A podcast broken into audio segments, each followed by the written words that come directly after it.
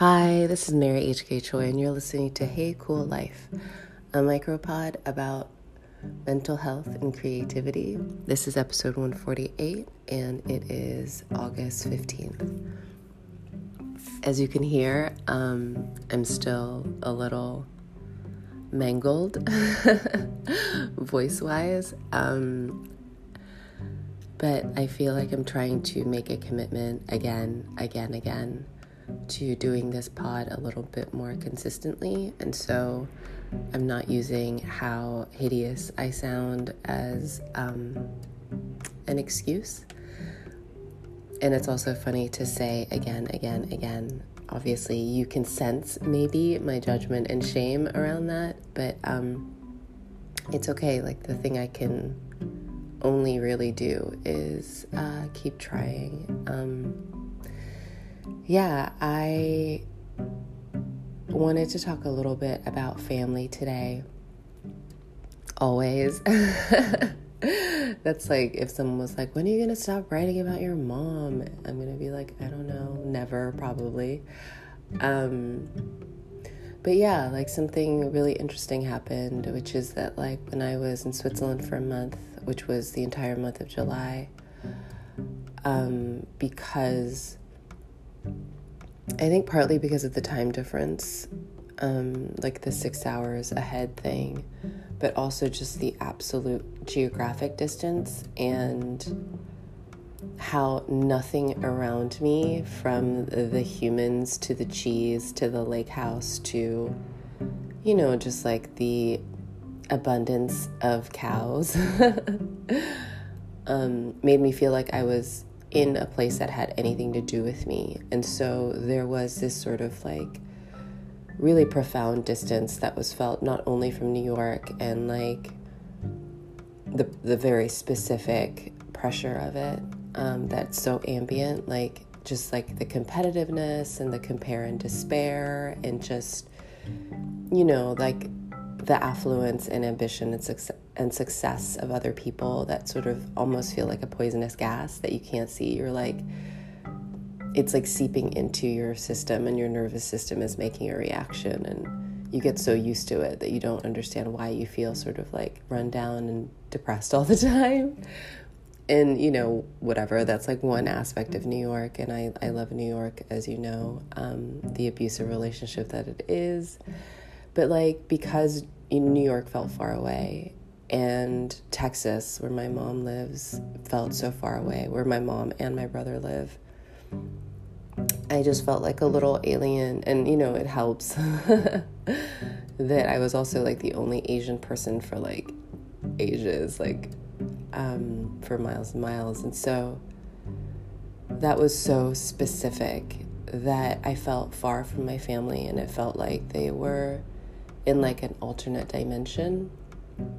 And because of that, you know, there was this like sort of hel- not like helplessness, but just like acceptance around the fact that I couldn't do anything. Like the second I got to Switzerland, like maybe a week in, my mom got COVID, and you know, she is a lung cancer survivor, and she had um, surgery now like I don't know, like two and a half years ago. And um, that was kind of, I think I, that was like the beginning of when I started worrying about her in earnest, where like the flip got switched. And I was like, cool, like I am now like so ensnared and embroiled and felted to you and your welfare that I can't live my life. And I say that because it's, you know, the way that affects my work is that I pushed my book a year and a half out because, in tandem with my mom getting sick and then my dad getting sick and then dying, like, I just couldn't write the book. And, you know, obviously I've been in a lot of judgment about it. And I think that that kind of showed up when I was in Switzerland. My mom got COVID.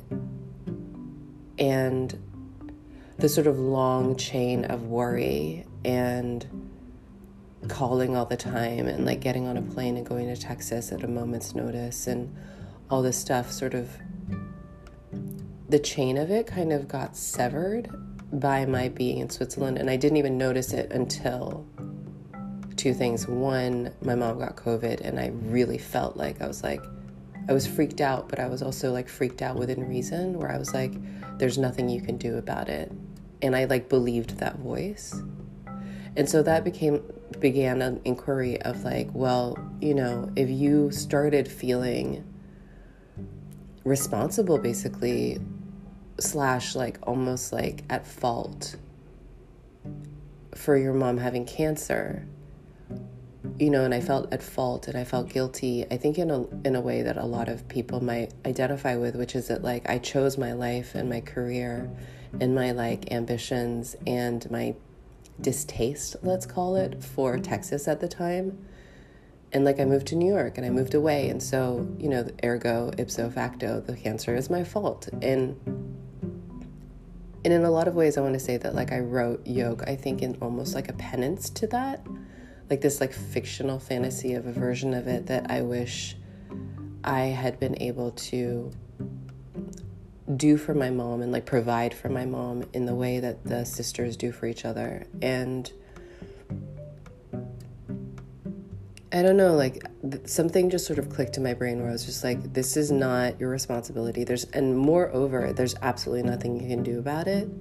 I mean, whatever. I spent like six hours um, on a VPN trying to figure out if I could get her Paxlovid um, through CVS, but other than that, that was it, you know. And and then that led me to understand, like, oh well, there was nothing you can do about anything all along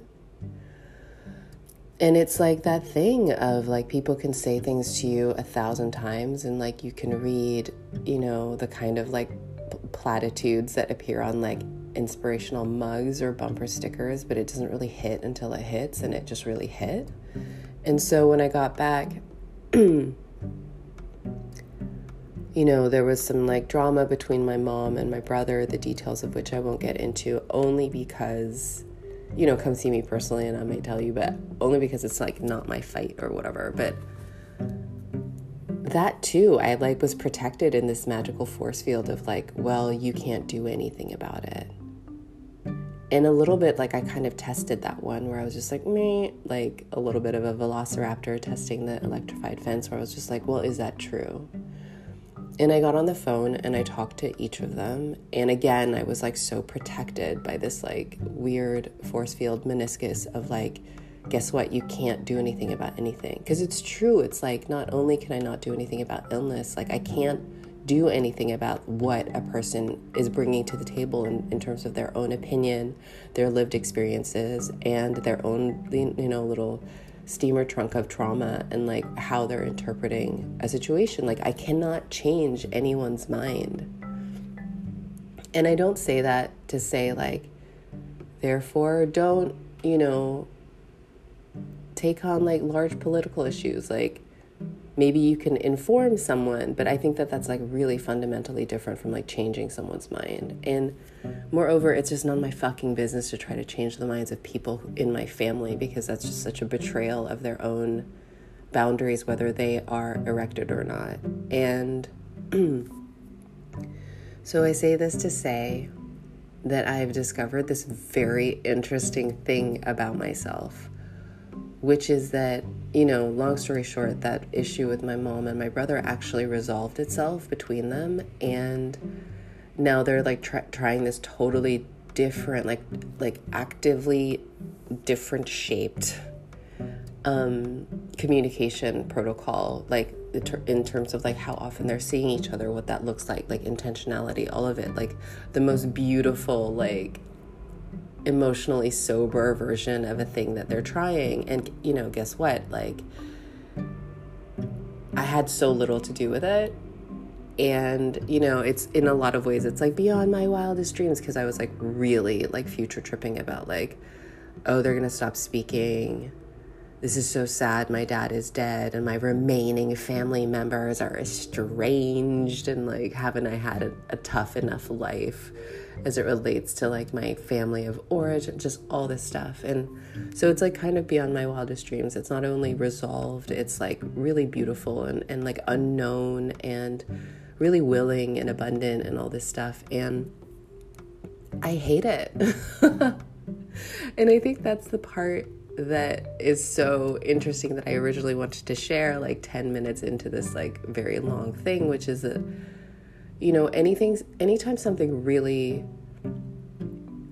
painful or specific happens anything some t- anytime something that like really bothers me happens where I take it personally it feels like an attack it feels like the end of the world it feels and the way I know what that feels like you know it's so annoying when people are like you know, you're feeling this. I'm like, yeah, but where in my body? Because I'm so disconnected. I think just from a lifetime of eating disorder and like, you know, that's like the most overpowering and, and like fun thing to play with as it relates to your body. And by fun, I mean like fucked up basically, but like very engaging. And so for me, that feels like a tightness in my chest, this like almost straight jacket feeling of tightness actually around my shoulders, like as if someone is like bear hugging just the tops of my shoulders. Sometimes I will, my breathing will become very shallow, but not even like panting or hyperventilating, just kind of like almost as if I lose interest in taking the rest of the breath because I'm so busy. Like clearly I have I have something to do. Like this is a crisis. I need to change that. You know, like these are the ways that I know that I'm having a strong feeling. And anytime I have a strong feeling, if I'm emotionally sober, I'm able to be like, okay, well, what's actually going on? Like, what are you bringing to this? Like, what part of this is your responsibility? And I don't mean it in terms of like victim blaming, but I also, I do mean it in terms of like, what is, is there anything alterable about your reaction to this? And I say that to say that, like, this whole time, like, anytime my mom would call, or anytime I had to do something for her, or she would text me something, I would have the most wild nervous system attack where I was just like, there's dread, which feels like this, like, weird um, air conditioning sensation in the back of my neck.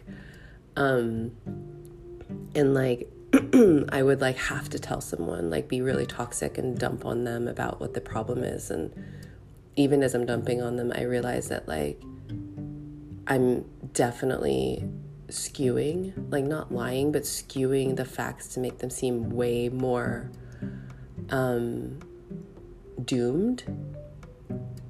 And I'm noticing that every time I talked to my mom, I would feel that way. Every time I called her, it was like this like thing I had to just get out of the way or it was like I'm calling her because I need to have a positive interaction with my mother and I deserve it and I have mother hunger and like she neglected me so I can cash this whenever I want. And I'm realizing through this like detachment that came through Switzerland and all this stuff that I'm only interested in my mother when she's being toxic and when I'm feeling attacked by it and I'm feeling overwhelmed by her health and like my responsibility to her and my guilt and shame about being far away. And I never would have guessed that about me. But the way, the way I know that is that now that I know in this moment that she's happy and she's fine and she's being taken care of, and that my brother who lives in Texas is very present for her in a way that feels like really wonderful. Like, guess who's like not super interested in calling her? And it's not because she's fine, it's because or like it's not because like oh i'm off the hook like i feel free it's like no i know that if i call her it's not going to feel dreadful and that's not exciting to me and like that quality, that like inner drugstore, like I do this thing of also like trying to make myself late and procrastinating just a tiny bit because that's exciting. You know, it's like me get, getting high because I don't like drink that much anymore and I don't use other situations.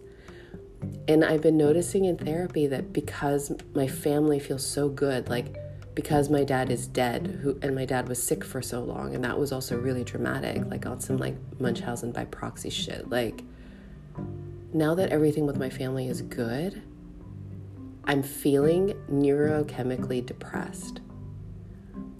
And I feel shame and like gross about it, but I'm also so like like wow, like there it is again. Like there is this like horrible, dreadful boredom I have with actual life that started all this shit. Like it's because of that that I started an eating disorder and seeking approval from outs- external people. Like it's because of that I started drinking at such a young age that my memories, you know, that I talked about last time have been largely inaccessible to me. Like it's because of that. Like and the that is I think it's just life. I think life is actually really fucking boring. Anyone who gets sober will tell you that once they're like, you know, emotionally sober and not using other people to get high anymore that like there's boredom and usually what everyone will tell you especially in 12 step is this is the point at which you need to like help people and be of service and all that stuff and I'm not quite there yet like I feel too stingy for that like that's just plainly how I feel and I'm showing up in like other little ways but I don't know like this is it like I think it's just so profound that like I just will get addicted to the worst stuff and the stuff that I never believe is me doing it to me. Like I think about my mom and for the past like year every time I called her, I was trying to force her into a nursing home. And like or I was trying to force her into like moving to Korea. And like she has a whole life in Texas. And like I'm like why do I you know and like in hindsight it's like why do I feel bad whenever I talk to this woman she's so impossible and like doesn't she know that she's being XYZ like I was being such an overbearing nightmare like in any book where my mom is the protagonist like I was like the crazy like daughter trying to force her into like I don't know, like these like old people prisons. And like, yeah, part of it was because she wanted to live with my dad, and my dad needed at that point like around the clock health care, but like she wanted to take her time and make a decision.